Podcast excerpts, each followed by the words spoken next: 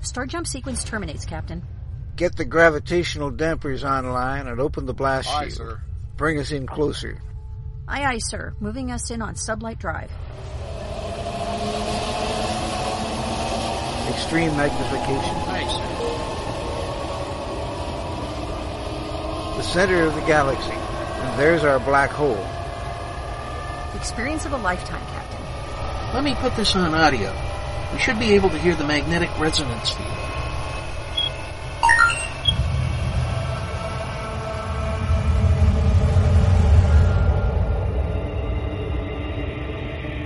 This is it, ladies and gentlemen. The edge of time and space, where the impossible can happen. Welcome to the event horizon.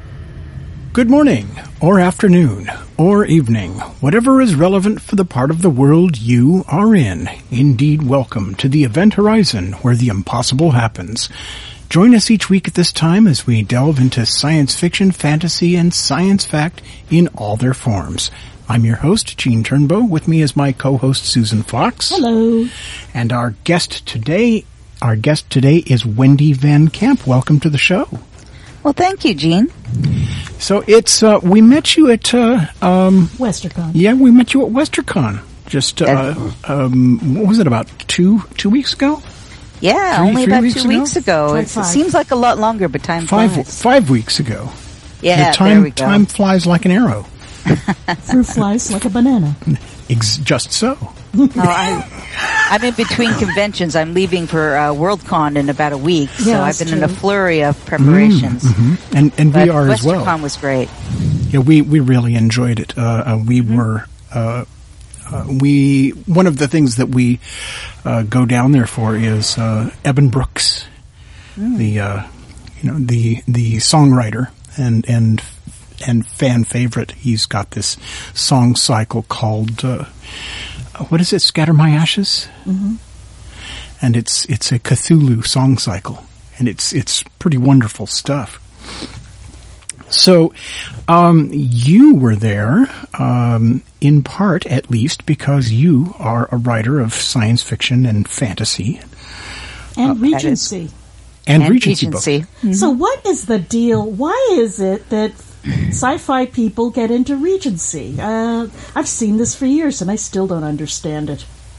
Well, I think it has something to do just with, um, oh, I don't know, maybe the class systems and the uh, Sherlock Holmes popularity and the popularity of Jane Austen in general, that it kind of sucks the Regency uh, meme into science fiction. And it's really quite at home there. That, you know, with my my book, my first book is a Regency romance, a novella.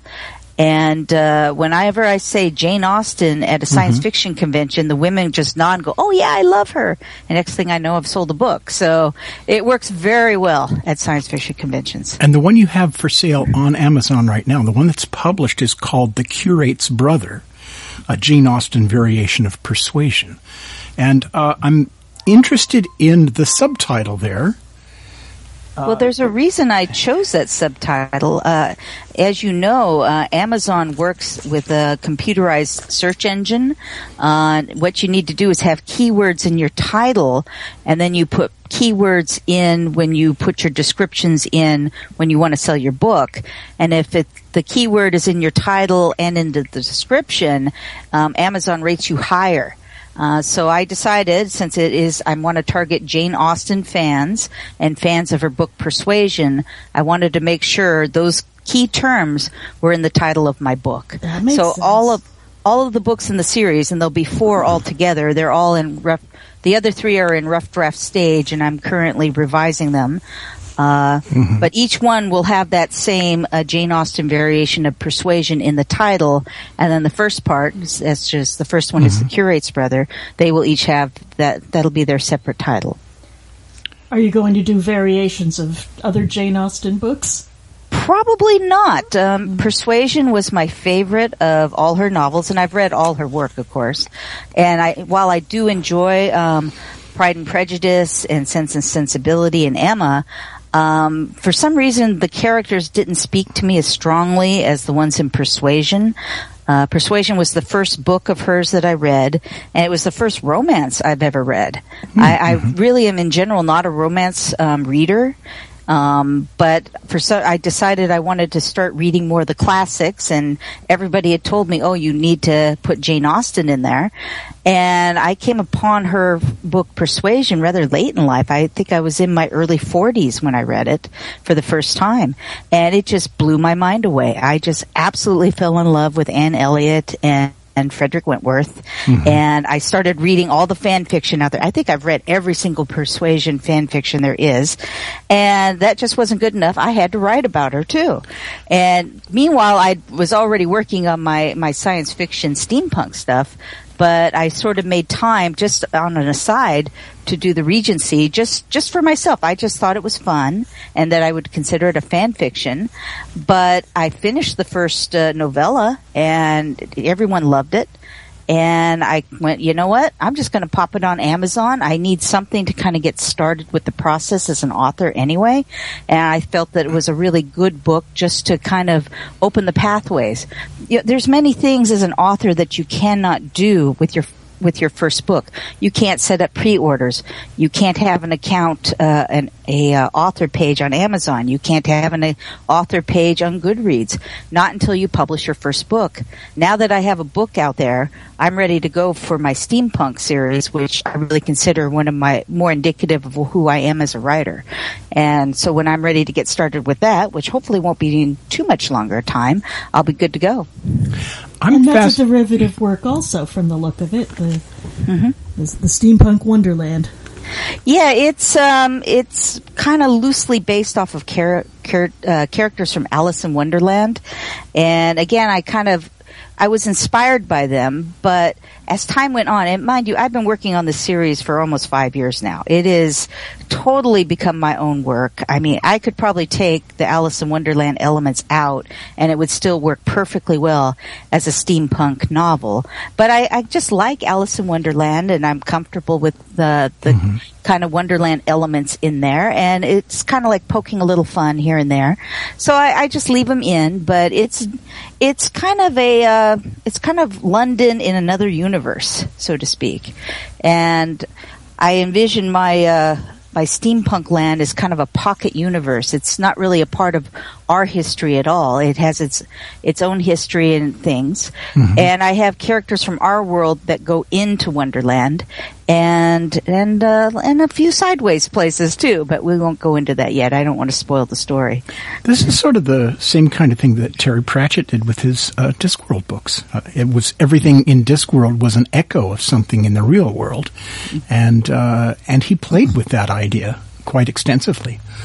And I, I f- I found uh, you know I found myself right at home with the with the concept when I read the excerpt, uh, you know the, the opening uh, volley of, of verbiage from your uh, from your first steampunk Wonderland book.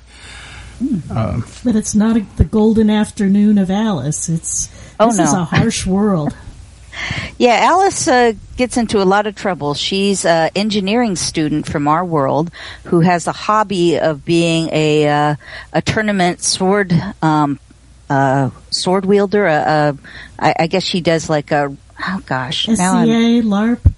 yeah, well, kind of like that. But uh, she's basically a, a swordswoman who, uh, but she doesn't do battle. She's just she uh, fences and tourneys. And I, I base it off a lot of myself when I was young. Um, I started out as an engineering student in college before I moved on into radio television, and I did take a semester of fencing in school because back then I was. I mean, I've been writing since I was really young, and because I had an interest in writing fantasy, I wanted to actually hold the sword in my hand and go through the movements and learn about how it felt to uh, fight. Uh, naturally, I am not much of a fencer, but at least I, I took that semester and I uh, I learned a lot from it.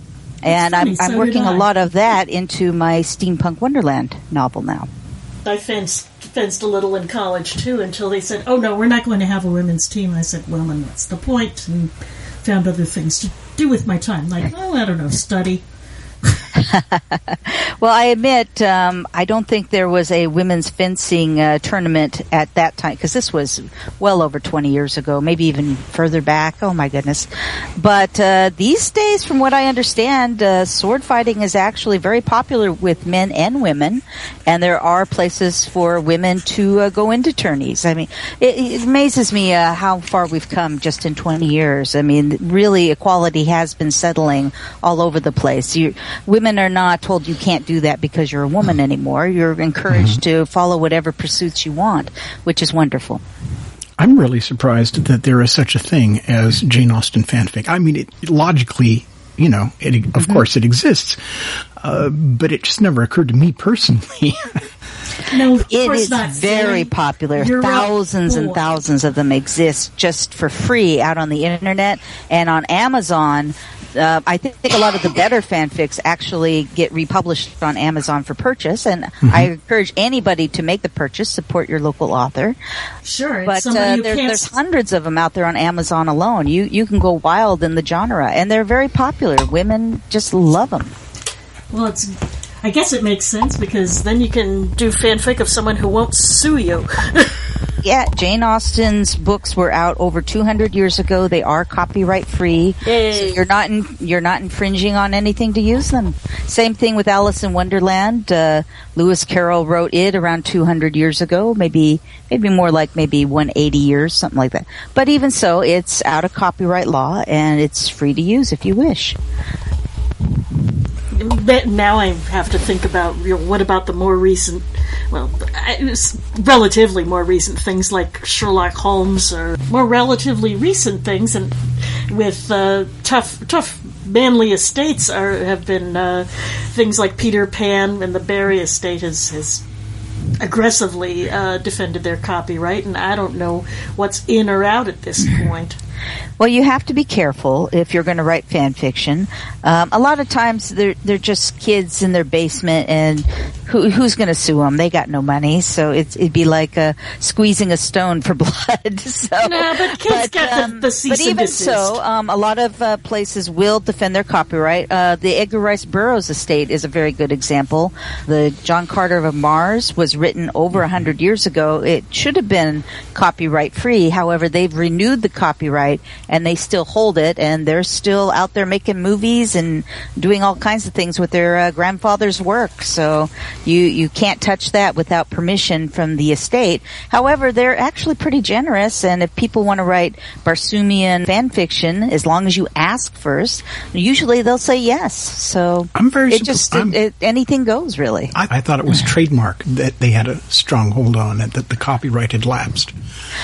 I think that they have renewed the copyright. Now, I could be wrong. I do chat with them occasionally. I've met um, John Burroughs, who's the grandson of Edgar Rice Burroughs, and I think he has said it. They have renewed the copyright, so they have owned it. That Whenever there's a, an estate that has some sort of artwork, they have an option to renew the copyright. It does cost money, but uh, if they choose to do it, they can, and it'll extend the copyright further. So just because something is old doesn't necessarily mean that it's free free for use. So you you got to be careful and do your research. Uh, in the case of Jane Austen, um, her stuff is free for use at this point. But, you know, you just got to check. Well, Disney was in the act with the Edgar Rice Burroughs properties.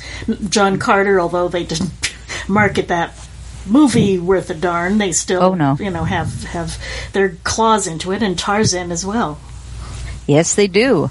I think they've always treated Tarzan much better than uh, John Carter. I, you know, I love the Disney movie. I mean, I thought it was. Uh, I thought Andrew Stanton did an excellent job with uh, modernizing the story. Because let's face it, uh, A Princess of Mars was written in the early uh, 1900s, and you know, times have changed a little bit. I thought he gave Dejah Thoris a much more um, stronger role, made her more independent. Oh, I loved her. I loved her Um, she better than. I loved Dejah Thoris from of old.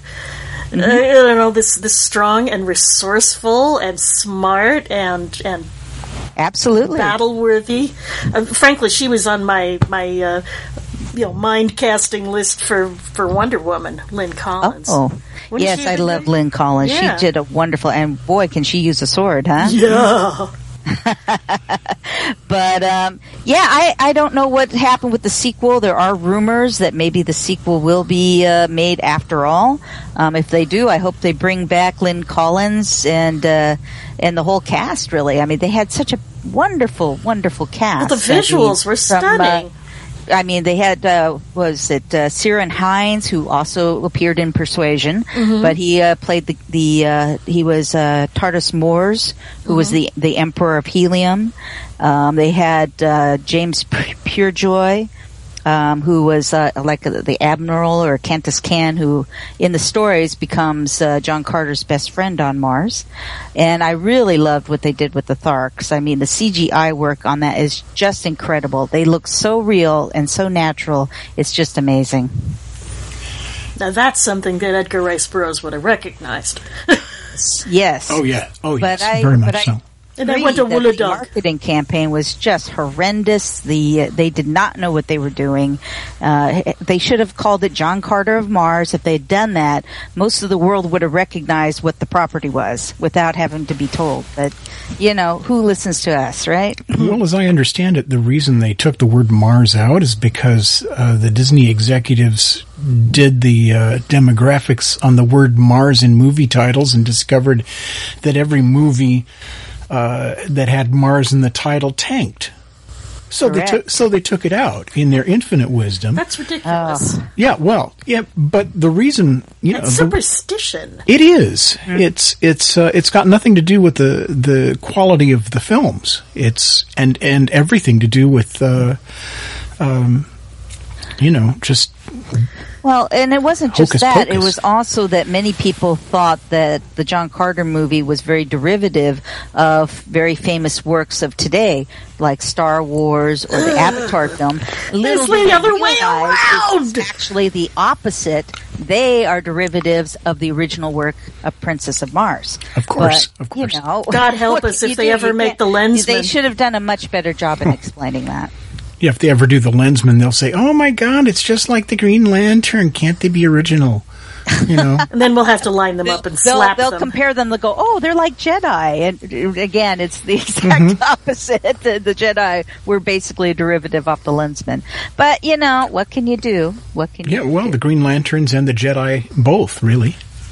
Any band of interstellar band of brothers of different uh, species, right? with with with great, uh, Great uh, power with and great great power and responsibility. responsibility. You know, is going to be is going to be compared to them, especially if they have unusual powers. With great power comes great power bills. Yes, indeed. So, how long have you been? Uh, how long have you been a science fiction fan? Um, I have been reading science fiction since grade school. Um, I fell into it originally reading the juveniles from Heinlein, and it kind of got me hooked. And from there, I moved on to I think Annie McCaffrey, Andre Norton, um, you know the usual cast of characters. And I think my very one of my first books I actually read was A Princess of Mars. Uh, Edgar Rice Burroughs was kind of my introduction. I remember there were a lot of uh, paperbacks that had gone through reprinting in the 1960s when I was just first uh, going into libraries. And so I really just latched onto all that, and I've probably read just about anything in the genre that's out there. Um, and I've continued to read up to maybe a couple of years ago. Uh, when I entered college, I, uh, I let's just say I had to read school books more than I uh, could read for pleasure, and uh, and then my career got started. So uh, I kind of fell off the reading wagon for a while. But uh, about five, six years ago, I just, out of the blue, uh, my uh, steampunk story just burst into my head, and it wouldn't let me go. These characters were just jabbering in my brain, and I had to write again. And I hadn't been writing stories in years. It, it just kind of flabbergasted me that I felt the urge to do this again. And that was about five years ago, and I'm still going strong, and I'm seriously considering going full time as a writer. So I'm just sort of working my way up to that right now. So you have That's, uh, a, an act of courage. It is. Yeah, it takes a great leap of faith to do that, but it's important that uh, it's important that we try because Absolutely. if if we don't take that leap, we'll never know. We'll never know what would have happened. Well, I think in my case, I have the background of being a working artist for the last 20 years. And I built my uh, artisan business up from scratch until it became relatively successful. Um, but I'm tired of making jewelry and I uh, I'm ready to segue into a new medium, and I think my new medium is going to be uh, the written word. I really honestly believe that if you just keep chugging, you keep doing your marketing, getting the word out with your name, um, that the readers will find you and hopefully like your work. And so far, I mean, what I have out there is doing uh, pretty well uh, for what it is. Uh, poetry seems to be publishing regularly, and I do get good comments on that. Uh, I have the blog, No Wasted Ink, and I'm getting more and more readers of that uh, with each passing year. Your And- blog is No Wasted Ink. I did not know that. Oh yeah, that's my blog. Oh my goodness. You've been reading it, I've been reading it, and I didn't realize it was you. Yes, that's me. That's awesome. Okay. Yes. It's it's it's wow. Everything sort of stitches together now. Oh, okay. It all makes sense. There's really only 40 people in the world. You do know that. this is revolting. Yeah, uh, no I'm a wasted ink. doofus. I've been doing that for about four years. Uh-huh. I interview um, uh, independent authors, well, and traditional authors, but as long Mm-hmm. as they um, publish science fiction or fantasy. I write book reviews on classic science fiction and fantasy novels, and those uh, reviews are being reprinted in several magazines now. I, I have Luna Station Quarterly is publishing one of my reviews each month. I have a science fiction and fantasy newsletter that publishes that, and they like to pick up some of my articles too for reprint. And Susudo Universe. Um, most of my uh, book reviews have been p- reprinted there, and most of my author interviews as well. So, uh, yeah, it, it just keeps keeps going strong. And oh, and my poetry, I, I write sci-fi-ku poetry. Sci-fi is- coup. I I, lo- I like the term. coup I like poetry. the It- term. Oh, did you read those? on They're, they're adorable little gems Yes. from outer space. they really are. I love those. You know, it, it's a funny story about how I got started with that because I, I don't really consider myself to be a poet at all. I mean, I, I I think I wrote a couple of poems when I was in high school. Then I put the notebook away and never looked at it again. But um, at Condor, one of our local conventions, uh, there was a Friday afternoon workshop, and I just put my stuff in the art show, and I was kind of sitting there and thinking, boy, is there anything for me to do? And I just happened to look over at a sign, and it said workshop, how to write sci-fi-ku. And I went, what the heck is that? And I figured, what the heck? I'm here. It's indoors. There's a chair and water. I'll go in. so I did. I, and it turned out I was the only student. Everybody else there were actually magazine publishers of sci-fi-ku poetry. And the woman who was teaching the course was, I guess, the president of the Science Fiction Fantasy uh, Association it was a wonderful workshop. I had never realized the methods of how you uh, actually write uh, poetry, how you brainstorm the ideas. She gave um, examples of what needs to fit into the formula of the poem. Then she had me write a poem in the workshop, and of course, I'm the only student, right? So she had me read my poem at the end, and one of the magazine editors says, "Gosh, I really like that. I'd like to publish that in my magazine." And I kind of went, "Huh." and from that point on, I went, you know, I need to be incorporating this into what I do. So uh, I, I actually did not end up publishing it in her magazine, but another pa- magazine did publish it. And then later on, I decided to write the poems for my blog, No Wasted Ink. I, I publish one by every Friday, and I hand illustrate it too. I, I love to sketch and do uh, Zentangles. So just just as a pure hobby thing, and mind you, my Zentangles are not fantastic, but what the heck? I put them in there. It's my blog. I can do it. And uh, so I uh, handwrite the poem in my little uh, nice little notebook, and I use my fountain pen inks and have a good time with it. And I just pop up my little poems there. Um, but I usually have them published first on Far Horizons. I, I like to give them kind of um, first digs on, on the publishment, and then they go into my blog. So it, it's worked out great. Uh, people seem to like the poems. I, I've been kind of surprised because, again, I do not consider myself to be a poet. But what the heck? They're they're kind of fun to write, and I enjoy it. For our listeners, what is a zentangle? A zentangle is a method of doodling. Um, there are people that are called Zentangle masters that will teach you how to do Zentangles.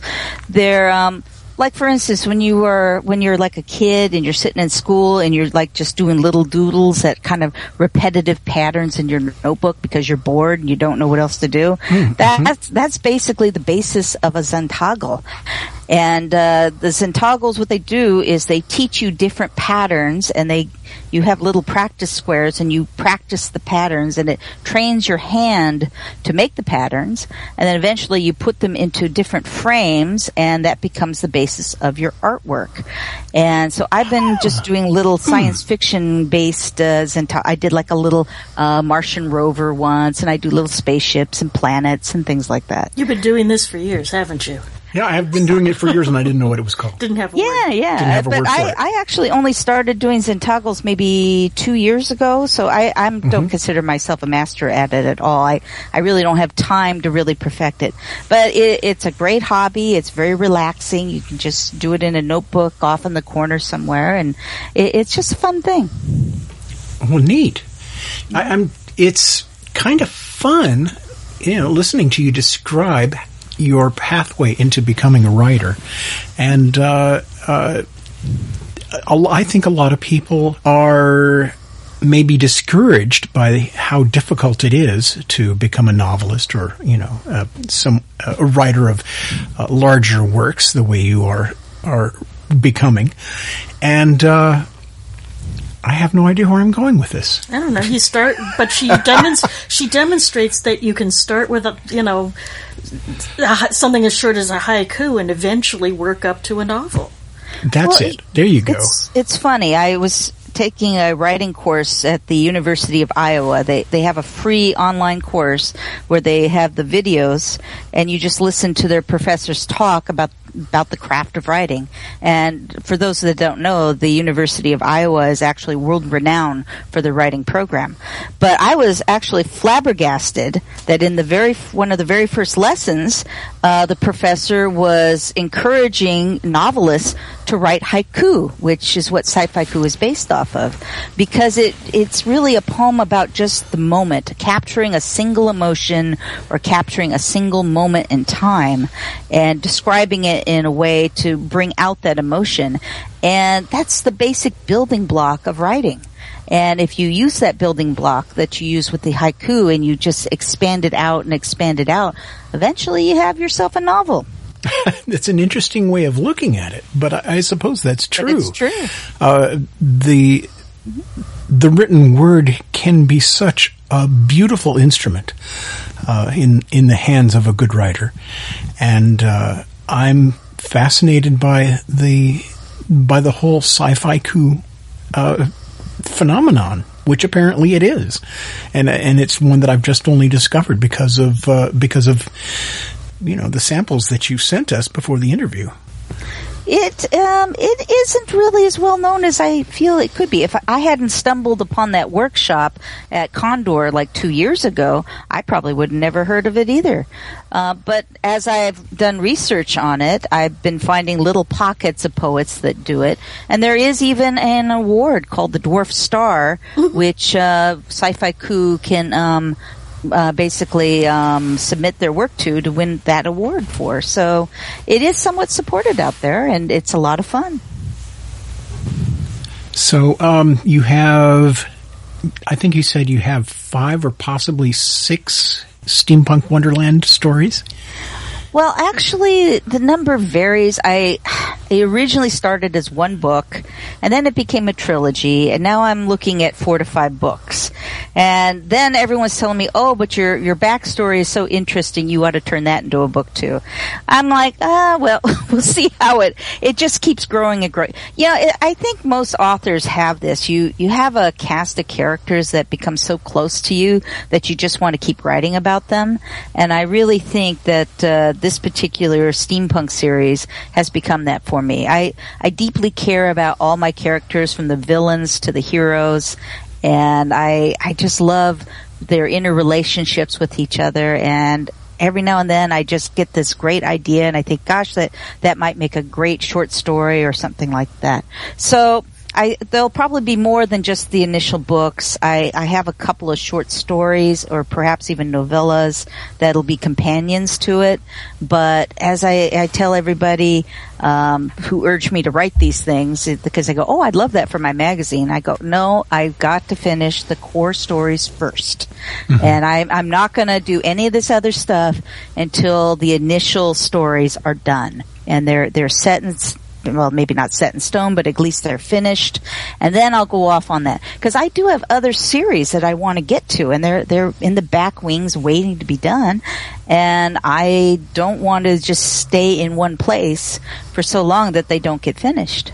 So I I got to weigh my time and uh, mm-hmm. and just keep slugging it out and working. We have been speaking with Wendy Van Camp author of The Curate's Brother. It's a novella on Amazon.com. Uh, it's called it's uh, the curate's brother, a Jane Austen variation of Persuasion, and that's available on Amazon.com. And uh, she has a series of steampunk wonderland stories in development. Thank you for joining us on this week's episode of the Event Horizon on Krypton Radio. It's been a pleasure having you with us. Well, thank you for having me, Gene. I really appreciate it. You have just heard episode 111 of Krypton Radio's weekly production of The Event Horizon for August 15th, 2015. Our guest has been Wendy Van Camp, the driving force between the Writer's Craft website No Wasted Ink and the author of The Curate's Brother on Amazon.com. Your hosts have been Gene Turnbow and Susan L. Fox. This episode will air again on August 16th, 2015 at 4 p.m. Pacific and at various additional times throughout the coming week. See the Krypton Radio website for showtimes in your area. Once all the air times have passed, you will find this episode and others as downloads on KryptonRadio.com and on iTunes and Stitcher as podcasts. If you are an author or other creator and would like to be on the show, please contact our production manager, Kat Carter, at catcarter at kryptonradio.com. If you would like to become a patron of the Geeky Arts, you can do so for as little as $1 a month.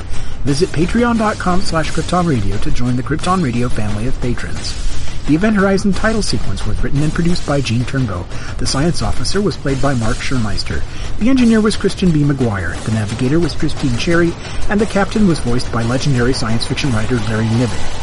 This program and its contents, except where provided by others, are copyright 2015 by the Krypton Media Group Incorporated. The Event Horizon. It's sci-fi for your Wi-Fi.